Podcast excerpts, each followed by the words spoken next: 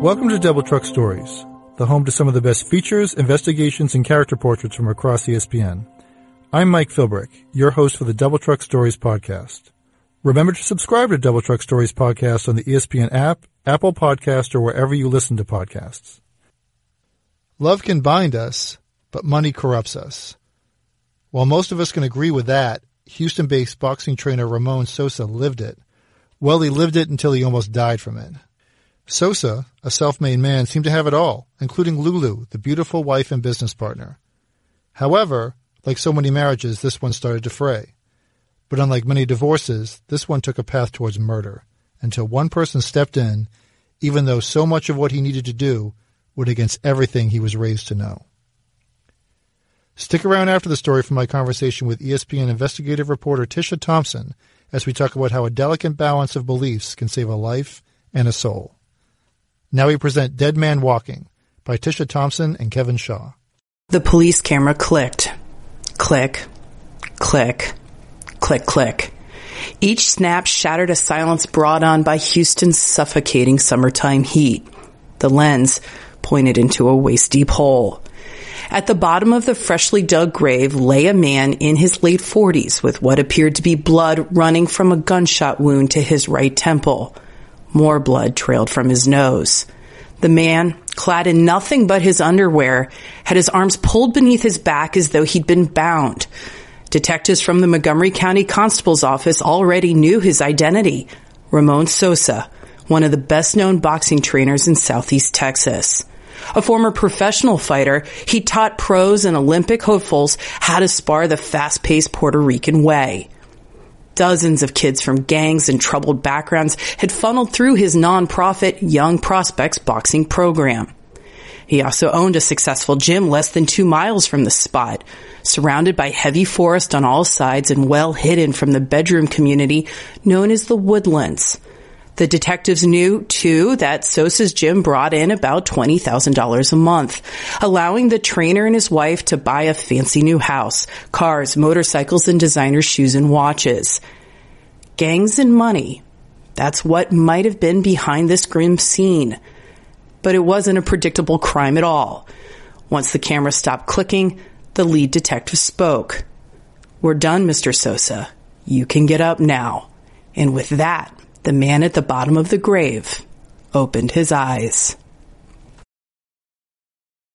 A decade earlier, in another part of Houston, a young man known as Mundo walked out of jail. He had just been acquitted after spending 14 months inside on a violent felony charge. Mundo joined his local gang when he was 12 and was shot six times in three incidents before he went to jail. When he got out, his future wife gave him an ultimatum. Pick her or pick the violent neighborhood where he grew up. He chose her and moved to the other side of town. He was looking around the area for gyms and stumbled on a little place where one of the trainers, Ramon Sosa, always seemed to be surrounded by young fighters. His technique was different. Puerto Rican boxing, Mundo says. He looked like a professional boxer. And I was like, I want that. Sosa was from Puerto Rico, having moved to Houston when he was very young. He had returned to the island when he became a professional boxer at 17, but quickly grew disillusioned with a business in which he says people are trying to make money off of you in so many different ways. I was nothing but a piece of meat. He returned to Houston and discovered that his real calling wasn't in the center of the ring, but in the corner. Sosa began training pros from the Houston area, traveling to fights in Las Vegas and New Jersey. He visited the Playboy Mansion and posed for photos next to Hugh Hefner and Mike Tyson. Boxing at the professional level, it's entertainment, he says. You get to see a lot of celebrities, all bills paid and everything. But he soured on the pro scene again and turned to young amateurs. They do it for the heart, for love, for something other than money, he says. He had been a trainer for some 20 years when Mundo appeared in the little gym in 2005. He was different, Sosa remembers. He said he didn't want to fight. He wanted to learn how to box. The relationship, Mundo says, was the first time any male figure took an interest in his life. He set the ground rules, Mundo says. He took it upon himself to check up on me. He didn't have to do that. It meant a lot. Recalls Sosa, he told me what had happened to him, the problems that he had with the law. that he was a gang member. Mundo walked away from the gang and into Sosa's corner. Sosa, in turn, would later launch a nonprofit as a way to reach other kids like Mundo, who remembers thinking that he and Ramon could, quote, save one in every kid that came into the gym. And so it went for the next two years, until a night in 2007 when a woman stepped on Ramon Sosa's toe. Her name was Maria Dolores Durantes, but everyone called her Lulu. She was long and lean with dark hair and swaying hips. I saw her when I first walked in, Ramon says. She was on the dance floor. They were playing salsa. I said, man, this is a beautiful lady. Ramon had worn a Versace sweater and one of his most expensive watches to get inside the trendy Latin club in the woodlands. He bought a beer and planned to just watch Lulu dance. But when she walked past him, she stepped on his toe with what he swears were six inch heels. They hurt. I was like, oh my goodness, I see stars. I bent down and she was asking, please, I'm sorry, I'm sorry, what can I do? Ramon asked her to dance. It was the start of a whirlwind courtship. I think she caught me, captivated me, he says. This is a person that gives you massages, manicures, pedicures. If I had a drink, she would not even let me finish my drink. She would give me another one, serve my plate. She was just overboard as far as the way she treated me. Lulu had followed a wave of Mexican expats to the woodlands, entering the United States on a visitor visa. Not legally allowed to work in the States, she paid the bills cleaning houses and working as a masseuse until she and Sosa married in 2009. A year and a half later, they opened Woodlands Boxing and Fitness. I was very happy, Ramon says, very happy to see my dreams come true. The gym pulled in about 200 clients. We are talking about 18 to 20K a month, says Ramon, who has always worked a full-time job at a shipping company in addition to training boxers. We bought a brand spanking new two-story home. We bought motorcycles and cars. And Lulu liked to dress nice. She always loved to go into the store and buy everything you can think of. Money was spent. It was very good. Mundo vividly remembers the first time he saw Lulu. She walked into the gym just calling the shots, he says. She put in a lot of work. She basically took care of the business. The Sosas embraced Mundo, making him a part of their family. I wasn't even looking for a father, he says, but that's what Ramon acted like. And Lulu acted like a good friend. Ramon sponsored Lulu, her mother, and her two teenage children to help them obtain U.S. citizenship. It took about three years. Only then, Ramon says, did cracks appear in their marriage including an altercation during a vacation to Puerto Rico. She knew what buttons to push to agitate me, Ramon says. We got into a little back and forth. When Lulu told Ramon she was going to call his mother, he remembers pulling the phone out of her hand and telling her, the problem is between you and me, not my mother. I'm a grown man. He says Lulu called hotel security and claimed he was abusing her. After listening to both sides, the head of security told them to sleep in separate bedrooms. In March 2015, Lulu filed for divorce. She wanted everything, Ramon says. She just wanted for me to leave and she keeps everything. He remembers telling her, if you want a divorce, we are going to divorce the right way. We split everything. But no, she wanted it all, he says. And that's where things get rough. According to Ramon, Lulu contacted sponsors of his nonprofit and accused him of embezzling money, causing them to drop young prospects and forcing the group to close. Lulu also told friends and clients that Ramon had abused her. His relatives, including his mother and adult daughter, tell outside the lines they never witnessed him hitting any family member, including Lulu. Investigators would later say they found no evidence to suggest any malfeasance involving young prospects, nor any evidence that led them to believe any of the abuse allegations against Ramon. Lulu also complained about Ramon to Mundo, who tried to stay out of the situation. Tried. Tried is a good word, Mundo says, more like dragged into it. Three months after Lulu filed for divorce, Mundo walked into the gym on a hot night. Lulu was in the office with her teenage daughter. They were having a talk regarding some kid that had been at the gym about his uncle being some kind of killer down in Mexico, Mundo says, they were saying he cuts up bodies. Mundo walked into the office when he next heard Lulu wonder aloud if the uncle could help with our situation.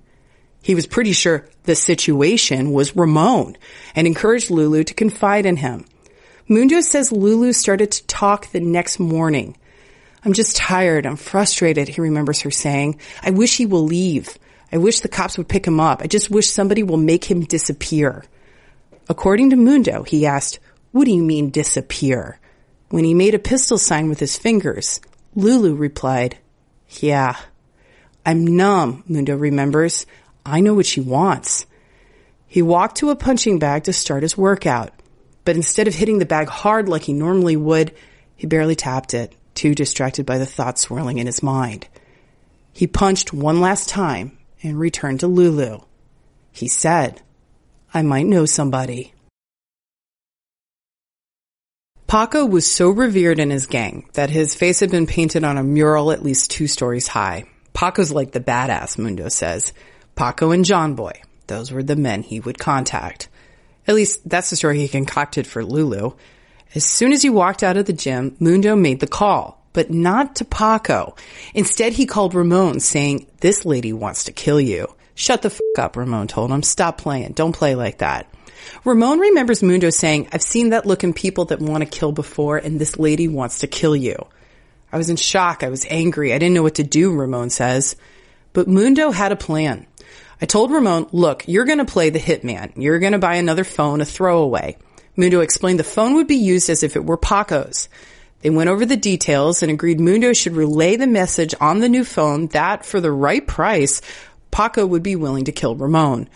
Later, as Lulu watched, Mundo texted the burner phone back with her offer, $1,000 cash, along with Ramon's pickup truck. In the text message, Mundo says, Paco, I'm here with the Patrona. Y'all guys take a truck and 1G after job done. 07 white single cab 20 inch rims. See or no? Paco texted back, I talked with John Boy and it's all good, homie. Just need the tools. Mundo's choice of the name Paco wasn't random. He was a character in the 1993 crime drama Blood In, Blood Out, the story of three Chicanos navigating gang life in Los Angeles. Paco, played by Benjamin Bratt, was so admired and feared that another character paints his portrait on a concrete wall alongside the Los Angeles River. At the end of the movie, Paco, it turns out, is an undercover cop, Mundo says. He was sending Lulu a warning. It was cryptic, Mundo says, but you know, it just felt right. Mundo started to secretly record his conversations with Lulu, hoping to gather evidence for Ramon. In one recording, she sorts through Ramon's watch collection, a golden one, a Bulova, she says in Spanish, and a black one, which is a fossil. She decides to use various watches and expensive jewelry and an additional $500 cash as a down payment. Just before the July 4th holiday, Lulu handed Mundo $100 for the fictional hitman to buy a stolen gun. With the cash in hand, Ramon and Mundo agreed that Ramon should go to the police. But Ramon wanted Mundo to go too. A difficult step for a former gang member sworn to never talk to the police about anything. Even if I try to make people understand that it's to save my friend's life, he explains, it's still seen as snitching, ratting. Just walking into the Montgomery County Precinct 3 constable's office caused Mundo physical pain. My heart got knotted up, he remembers. The back of my head was all knotted up. In the interrogation video, a detective asks Mundo, has she specifically used the word dead? Yeah, Mundo responds, pointing to a text message on his phone. Muerta. In the video, Mundo spends more than an hour telling detectives everything Lulu told him. He hands over the $100 and the recordings he's made and allows the detectives to download the text messages she had sent to his phone. Near the very end of the video, Mundo decides to reveal his past. I used to be a gang member, he says. I've got a criminal past. So I'm pretty sure that's what attracted her to me. He tries to explain to the officers that coming forward could put him in danger. I broke a major code, he says. There will be consequences. Lieutenant Mike Atkins describes sitting across the table from Mundo as kind of surreal. He remembers thinking, is this legit? Because there's a divorce that is pending. He checked out Lulu's complaints about Ramon and found no evidence to support them. When he sorted through Mundo's criminal record, his background coincided with the story of his life, Atkins says. Yes, he did get into a bit of trouble when he was a youngster, but there was no recent activity.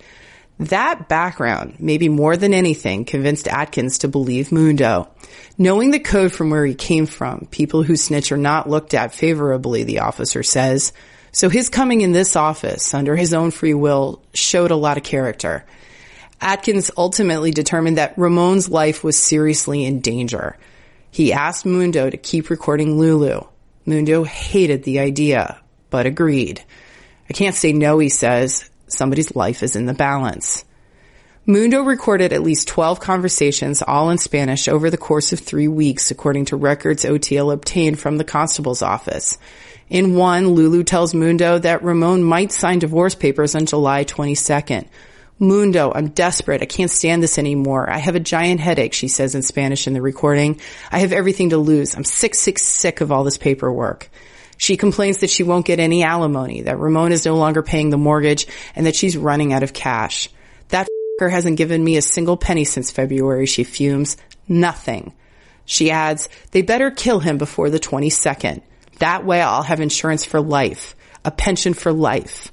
My life will be all figured out. Mundo, do you know what I'm saying? He has worked hard all his life for his retirement. Well, now it's time for me to work hard on my retirement. This is my retirement, Mundo. His life is my retirement. Mundo asks, so from here until the court date, do you want to have him killed? Yes. On the recordings, Mundo tells Lulu several times that she can abandon her plan. If you've changed your mind, you've changed your mind. Nothing happens. Nobody's forcing you to do it. It's a decision I already made, Lulu says. If I say it, I do it. In one final attempt, Mundo texts Lulu in Spanish. Just remember, once he's dead, there's no coming back from that. Lulu wrote back also in Spanish, clearer than water. The hidden camera video pans up the side of a car with the words Woodlands Boxing emblazoned on the door. A woman with dark, glossy hair and a Mona Lisa smile sits in the driver's seat.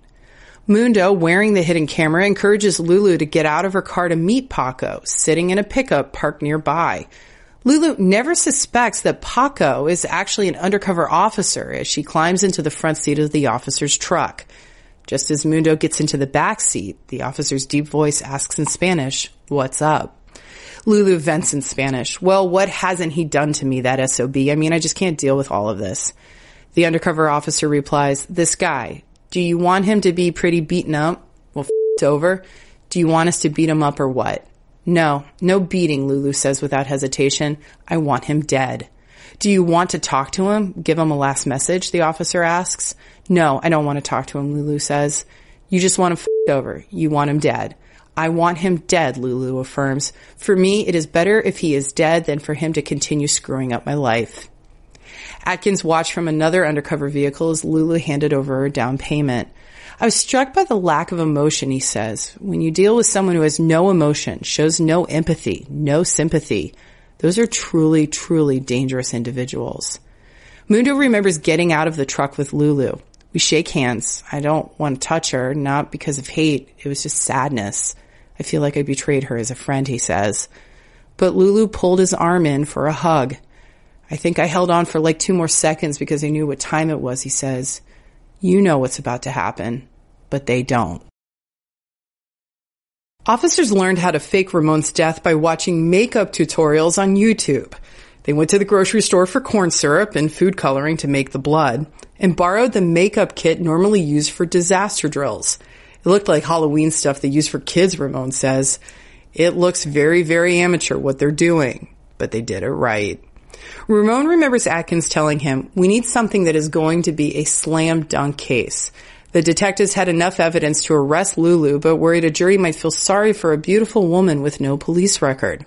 Which is how Ramon found himself on the floor of an unmarked SUV as officers drove into a restricted area where dump trucks unload debris collected from county work sites. It was there, among the piles of earth, that they dug the grave. It wasn't cold, but it was eerie, Ramon says. I was sitting there with my eyes closed thinking, what am I doing? What the heck am I doing here? I thought about Lulu. Like, why did it have to come down to this? It could have been a simple divorce. It should never have happened. In that moment, he says, he realized she never loved me. On July 22nd, Lulu climbed back into a truck that was supposed to be Paco's. This time, two hidden cameras capture her face as the officer tells her in Spanish, we got him in the morning. Lulu shows no visible reaction. She simply states, I've got $1,000. The agent holds out a phone showing her a photo of Ramon in the grave. What do you think? he asks. Lulu still betrays no emotion. Instead, she digs for details. The undercover officer gives her just enough. Ramon fought for his life. He didn't want to die. The truck is at a chop shop. Lulu calmly suggests that they use FaceTime to prevent the police from tracking their communications. She pauses a moment and then says, he won't get up anymore. And that's when she laughs. That was bone chilling, Atkins says. The next morning, with Ramon in hiding, officers went to the gym, telling Lulu they received a missing person report for her husband. She doesn't have an explanation of where Ramon is. She hasn't seen him, Atkins says, so we have her lying to us immediately. Police video shows officers placing Lulu in handcuffs in front of her mother and teenage daughter. They transported her to the same interrogation room in which they interviewed Mundo. At this point, I think she has accepted that she was duped, Atkins says. It's all coming to her now. She told police she wouldn't speak without her lawyer, and with that, police took her to jail. Fifteen months later, in October 2016, Lulu pleaded guilty to solicitation of capital murder. She never looked at Ramon as a judge sentenced her to 20 years in prison. No one from her family ever spoke publicly in her defense. Lulu's last attorney of record said he was not authorized to speak on her behalf. Lulu, now 44 and housed in a state prison in Gatesville, Texas, never responded to letters ESPN wrote seeking her side of the story. Through a prison spokesman, she refused an interview request. Ramon's last image of Lulu was of her leaving the courtroom in a pink jumpsuit and handcuffs.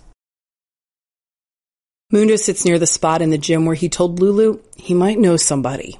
The lights have all been turned off, the gym's door has been locked, and its regular clients told to come back later.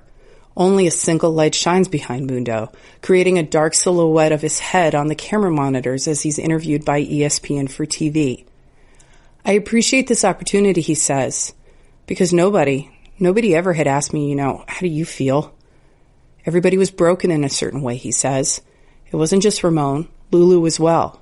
Me as well, you know.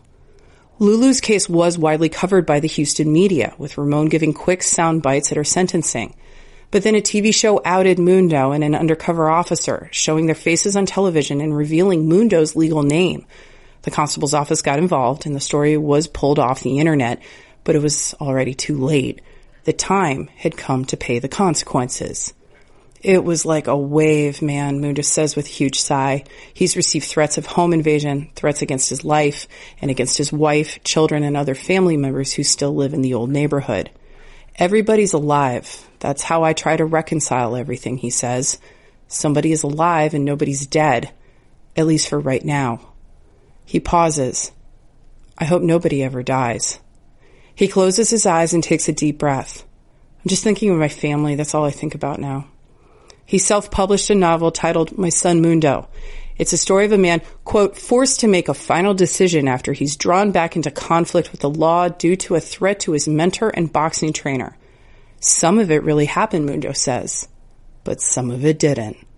He wrote the book to make enough money to get his family out of Houston.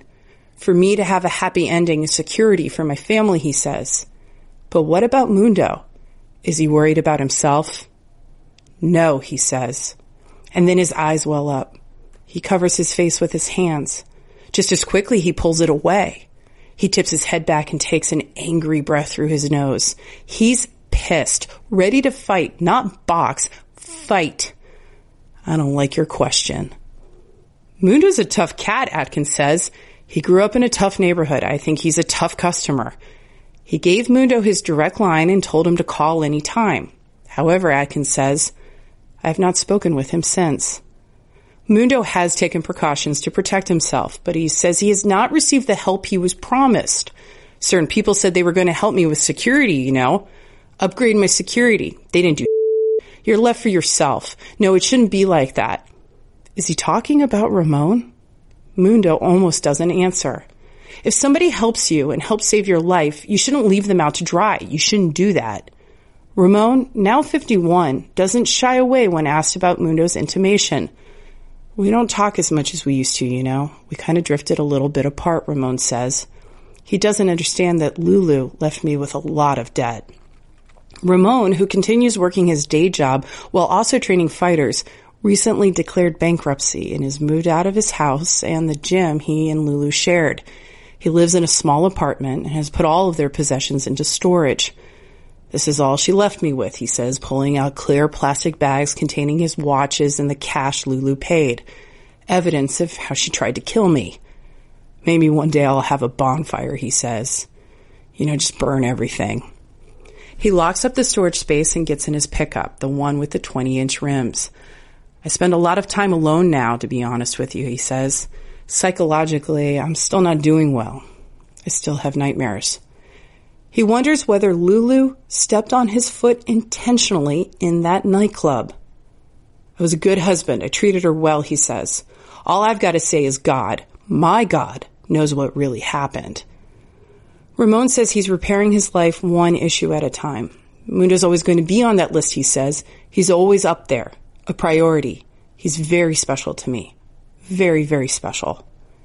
He's trying to find himself again, Mundo says. I'm trying not to take it personally.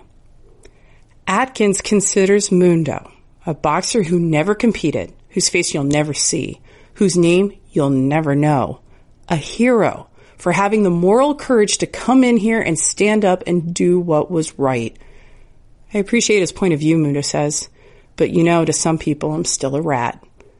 He pauses for a moment and asks rhetorically, What would you do in my situation? He knew the rules. He knew the consequences. I saved my friend's life. That's all that matters. Joining me now is ESPN investigative reporter Tisha Thompson. Tisha, welcome. Thank you for the time. Thank you for having me. This is from this story from literally you could take out chunks of it and it would still be unbelievably fascinating.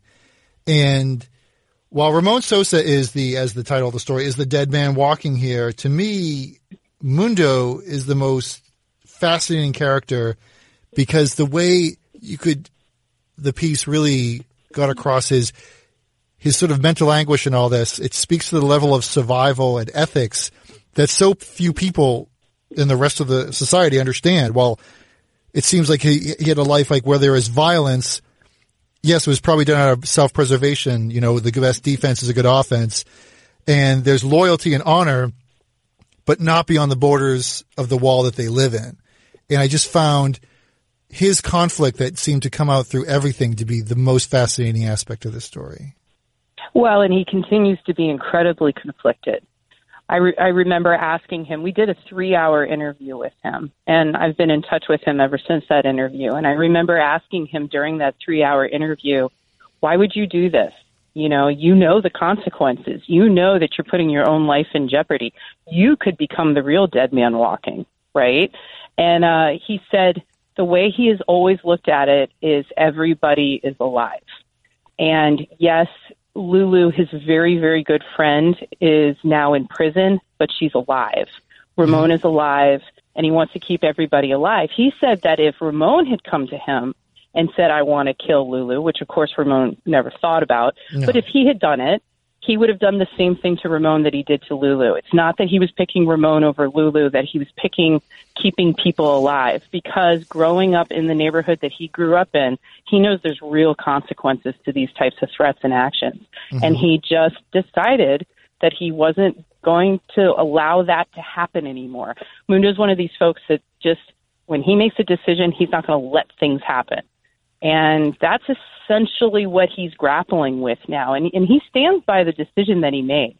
He says he doesn't have any regrets about the choices he made. He just regrets the sadness and the obvious outcome of what was going to happen. And as, as we go through the story, like there's, it's, it's brief because I mean, there's, you know, this could have been like, like a 40,000 page book, it seems. But as it seems to be going through the story, uh, Mundo becomes a man more of responsibility, where you know he he there was the talk of how he was imprisoned for a felony conviction and he was out and he sort of turned his life around to be responsible for himself and those around him and take care of things. But then when he's faced with this situation that ended with him telling you about Lulu, I feel like I betrayed her as a friend. Like in the world that he came from, like how can that be explained? Like that's, it just seems like for the point, I guess, Tisha, the, the question is like for most of us, while you said he would have gone to the police if it was the other way around with, uh, Ramon wanting to have his wife killed, at the end of the day, it's like, that should be like a clean break deal breaker for the rest of us of like somebody in like your group of friends is like, I want to have them, Right. them killed. But it seemed, but, Right. but he comes in and says, I still feel like I betrayed her. Well, he comes from a place that has a code, and it's a very strict code. Um, you know, he he loves that movie Blood In, Blood Out, and the title of that movie is very relevant. It's this idea that you have to give blood to join the gang, and you have to give blood to leave the gang. In other words, you have to commit a violent crime to join your gang, and then the only way out is to die and he we call him a former gang member but a lot of folks will tell you that you never actually get to leave the gang. You might try to walk away but you're a member for life whether you like it or not. Yep. and so you know he joined when he was 12 years old and part of the code was you never go to the police about anything. If you've got a problem someone's giving you a hard time you know there if if someone's threatening you you come to the gang. The gang is the enforcer, not the police officers. And going to the police officers is essentially treason. Right. And he really laid that out for me during our interview. And, and he said, you know, you've got to understand going to the police is a very, very hard decision. But it was to save his best friend's life. But how can how can someone exist like in that balance where as we as we were just talking about how he sort of turned his life around like you you're in one side if you you keep your family protected and cared for but you honor the other side of you that is still needs to live by a code uh but it's a code of a life that he wanted to leave behind and it's one that clearly he didn't leave the code behind as you express how conflicted he was through all of this. Well, he he would tell you there's two very important people in his life. One is his girlfriend who gave him the ultimatum, and he will be very quick to tell you he was acquitted. He was not convicted of that felony charge, even though he spent 14 months in jail waiting for the trial. Right. Um, he, as soon as he got out of jail, his girlfriend, who he then later married, uh, was like, "You got to pick me or the neighborhood. I'm not doing this anymore." And he really credits her with giving him consequences. Um, I can't get into the details of what those consequences are because I really have to be careful about protecting his identity, and I'm very uh, cautious about making sure I don't give anyone enough pieces that they could figure out who he is. But I can tell you there were some very serious consequences that if he picked the neighborhood that he was facing. And so he chose her. And then within, you know, very quickly after that, he stumbles essentially into Ramon. And Ramon had, uh, at this point, he'd received uh, very specialized uh, gang intervention training and anger management training, and and that I think was really key to their relationship. Is Ramon wasn't just a guy training kids how to be boxers. He was a guy that had specialized training to communicate and listen and not judge someone like Mundo. And Mundo, as you heard, I mean, he really responded to someone r- taking an interest in his life. So that Oh. double whammy helped him say, I can I can walk away from the neighborhood. I can go have another life. And from that moment, he's never looked back. That's a different thing, however, from going and cooperating in an undercover sting operation with the police. That I find fascinating. And um, as he said, he's reconciled to it because it was saving someone's life. But it's a whole nother thing to just, you know, walk away from the gang, but then to cooperate with the police. Even though it wasn't a member of his, of his former gang that he was working with the police on, he, you know, his former gang had nothing to do with this entire story. Right. But just the act of talking to the police is is breaking the code. Well, that's part of it. I mean, I know you said be careful about the consequences if, if he stayed in the neighborhood, But right. what I think it would, I mean, is there any way, like, could you describe the consequences that they feared if it found out that he did speak to the police? Meaning that, Oh well, there's Like- real consequences. no, I mean, he- like, like, he- like, it's, it's different than just like, hey, if you come back to the old neighborhood, we're just not going to wave to you. Like, it's, de- you know, it's, it's deeper than being shunned. Oh, it's much deeper than that. So when unfortunately um, uh, another media outlet revealed enough information about him that people could put it together, Yeah. he uh, he really did receive some very frightening threats. I mean, he he's had his life threatened, and people that are very close to him threatened uh, repeatedly. And what I mean, it's worth mentioning. I mean, we had a very serious conversation that when this you know when this story comes out in the magazine, he's going to have to take measures again to protect himself. Um, and but but those measures do not include calling the police. Atkins right. and the constable's office and many other people who were involved in that undercover operation because that was a very sophisticated undercover operation. Um, but once again, I need to protect identities there. All of those folks say they are ready to be there if Mundo ever needs them because they recognize the consequences of what Mundo was facing. And he's never reached out to him. He's I was just never say, spoken to any of It's them. It's a call that's never going to come. Yeah, the the once the last time he saw Lulu was when he says goodbye to her after mm-hmm. the undercover video. Yeah. And then he never really sees many of those people afterwards. He had to go through some of the you know processing of the of the evidence and the information and, Yeah. and talking to the police, but that was and he walked away. He was done. Were there any repercussions, Tisha, for the news outlet that outed Mundo and the undercover officer involved? Uh, I know a lot of phone calls were made, and I know that uh, the stories were pulled uh, so that they couldn't be uh, reproduced. And this is all information I'm getting from the actual constable's office. This is coming Right. from the constable's office. Um, excuse me, I don't know beyond that if there was ever legal action taken. So far, I haven't seen anything to that effect. Um, but you know, there's a there's a journalistic code out there Sure. if people are going to trust us uh, with their stories, we need to do whatever we can on our on our end to protect them because I you know every every reporter's different, but I I rarely allow someone to do an anonymous or silhouetted interview like we did with Mundo and and and you really have to be facing life or death right. or possibly losing your job because you're willing to be a whistleblower, you're willing to come forward. And in Mundo's case, he meets that criteria, obviously. He's already had his life threatened.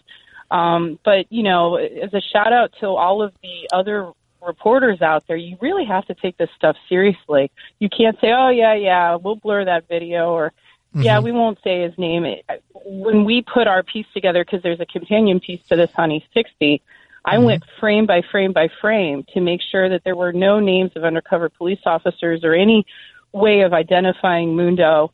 Um, and you can hear me now. I'm still very, you know, I don't want to tell anybody too much about him because I don't want Right. people to be able to piece it together. It's it's my responsibility when I take on the responsibility of interviewing someone like that to follow through all the way to the end. And the end may still be years away from now. It also it's the other part was you move on from from Mundo.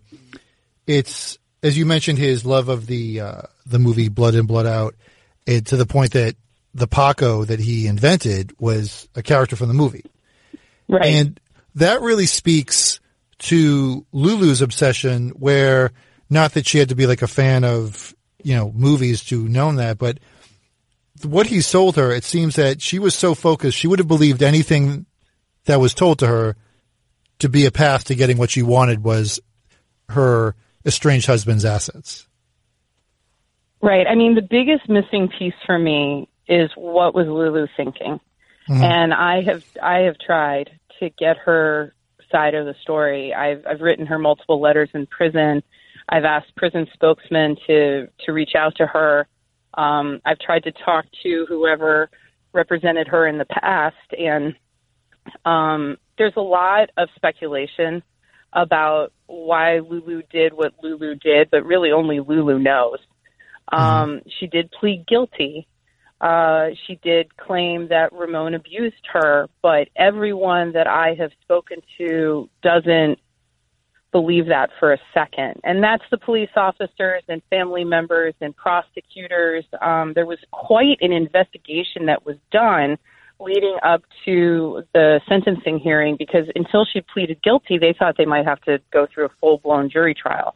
Right. And the prosecutors of the case knew that she had already tried to accuse Ramon of, you know, a variety of crimes. And so they knew that they needed to do a full throttle investigation into Ramon's background as well. And they put him through his paces. I mean, he he did a lie detector test. I mean, they looked into all the allegations that she made, and they never found um, anything that would support what she said. Um, so that then brings it back to what you do know, which is what she says in the recordings to Mundo and what she says uh, to the undercover police officer, and it comes down to money. It Yeah. simply comes down to money and greed. Um, and that's what Ramon believes. He thinks it's about greed. Right. And one of the most telling quotes for me, because it came spontaneously. I didn't ask him a, a specific question. It was in it was in a very quiet moment when we were looking uh, at the field where the the grave had been dug, and we were standing there, and he and I had been talking for quite a while, and then there was sort of a pause in the conversation, and he spontaneously said, "You know, my God knows what happened." and he's mm-hmm. comfortable with that. And he's you know he's a religious man. And and he and that for me was a very interesting moment that he's willing to go out there. And he says i recognize that people say well she how could someone want to kill you? Why not just divorce you? What kind of anger did she and that's why the abuse allegations would make sense except mm-hmm. he's you know nobody says that there's there seems to be any truth to it that that I, I even had the prosecutor of the, of her case say that it is it was very systematically done to build her case if she ever got caught. Right. Was there was there ever like I mean you may, you mentioned the piece how that's when she knew that she'd been duped or whatever. But was there a reveal like was there ever a reveal where he walked in the room or a detective said we have to tell you something like he's fine? Like or did No. So they recorded all of their interactions with her until she goes to jail. And I mean, there's quite a bit of uh, audio and video recordings that don't make the E60 piece that I've, I've obviously watched it all. And when they first arrest her, you, you can see it in the E60 piece. I mean, she she's telling them when she last saw him, and she's telling them this story, and she's you know claiming she hasn't seen him in a week, and her mother's there, and she's asking her mother if her mother's seen her, and the mom's like no, and the police, by the way, do believe that the mother and the daughter didn't know what she was doing. Um, and Well, that was one of my questions also because Yeah. it, it, it, there's a there's a quick scene painted where Mundo hears her talking about a situation about her Right. daughter's friend that has a friend that is a guy from Mexico that'll chop somebody up, but they they just think it like the conversation ended and then it was just between Lulu and Mundo. Like they didn't have any inkling that so she the was daughter pursuing is a this. minor at this point. She's under 18 years old. She is a teenager. And I asked that very specific question to both the police and to the prosecutor. And they did, of course, look into were there other members of the family who were aware of it? Because there's also a teenage son um, who is not on the video, but is very involved at this time. Yeah. And Mundo would talk with Lulu uh, before he would text back and forth with Ramon when he was pretending to be Paco. Um, the family would be there. And Mundo says in his interview that the family is just cursing, you know, Ramon left, right, and center. They they are just so angry at Ramon. Um, and so the, the family was aware that something was happening, but according to the prosecutors and the police, they the daughter specifically was a minor, and she. It's one thing to talk about something; it's another to actually act on it. Mm-hmm. And all of the evidence they found was when it came to actually following through on something like this, it was Lulu, and Lulu acted alone. In some of the recordings, you can hear her talking with Mundo um, about members of her family and how she doesn't want to tell them why, why she needs the money because Right. she's trying to collect enough money to pay to pay the hitman. Uh, okay. Yeah. So yeah, so, So, th- yeah, yeah, their, their level of hate, like, oh, I could kill that guy, but not really. Right. I mean, you've got a teenage daughter and a 40 something year old woman, Mhm. and the the mother is doing the the primary plotting, right? And so the question is, how much is a teenager culpable in that? Now, another thing, like the the, the way the story begins, um, you know, the the macabre, uh, the the setting in the grave with the photo, uh, was that was Lulu's reaction something that they needed from a legal perspective, or just something they wanted as like a detail to really seal the deal?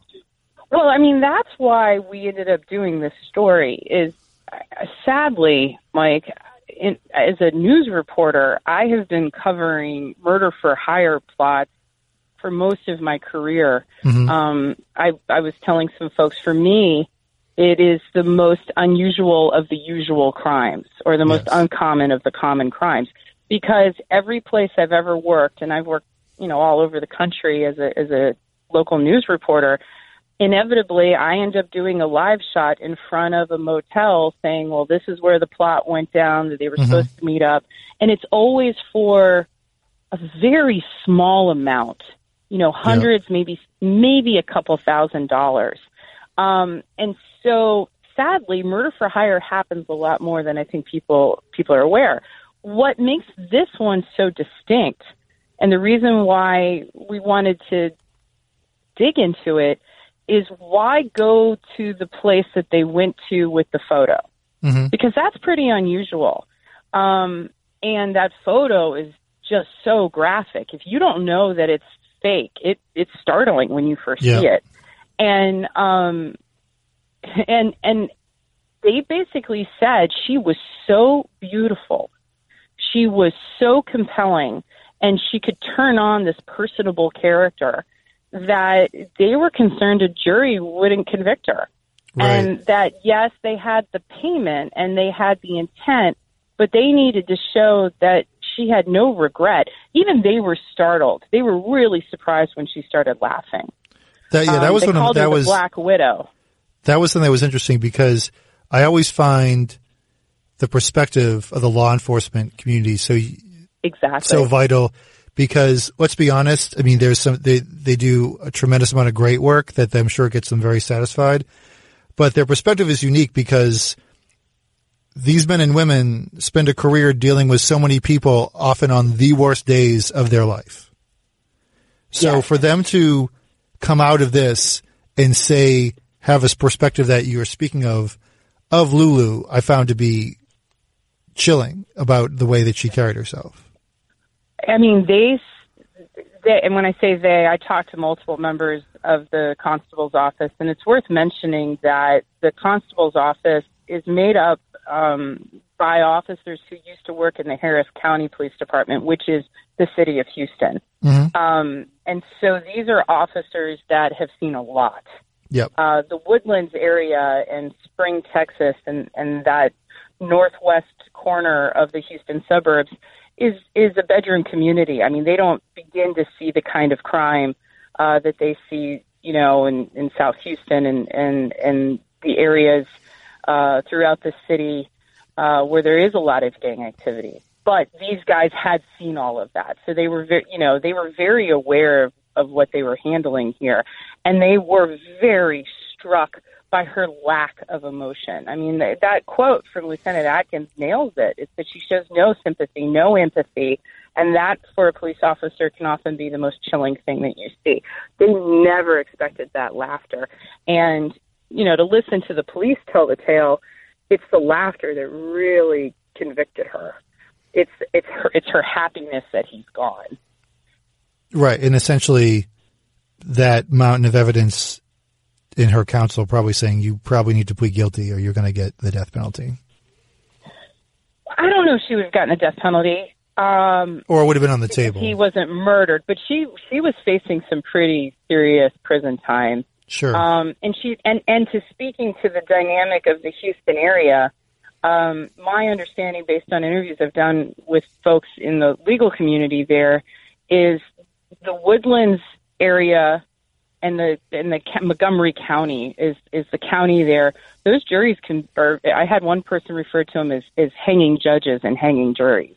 She wouldn't have obviously faced that consequence, but it's this idea that the juries there are tough and uh, you have a better chance of getting off or getting a reduced sentence in a place like Harris County, where you know the city of Houston, than you do in this more suburban conservative area. And so, um, for whatever reason, her people decided that they would they would plead. And and and part of the the strategy there is she received a 20 year sentence, but on mm-hmm. good behavior, she can she can get out um, in a couple of years here. I think I think it's it's like the middle of the 2020s. She'll be wow. eligible uh, to be released, and so it's not a true 20 year sentence. So, based on the like the community that you were like the, just the different circles that you were exposed to in investigating this piece, how close do you think it could have got how that this story could have turned? Meaning, how close to was this a story of a homicide of a local boxing gym owner who must have just messed with the wrong crowd and left behind this beautiful grieving widow? To hear Mundo tell it, it was pretty close. Mm-hmm.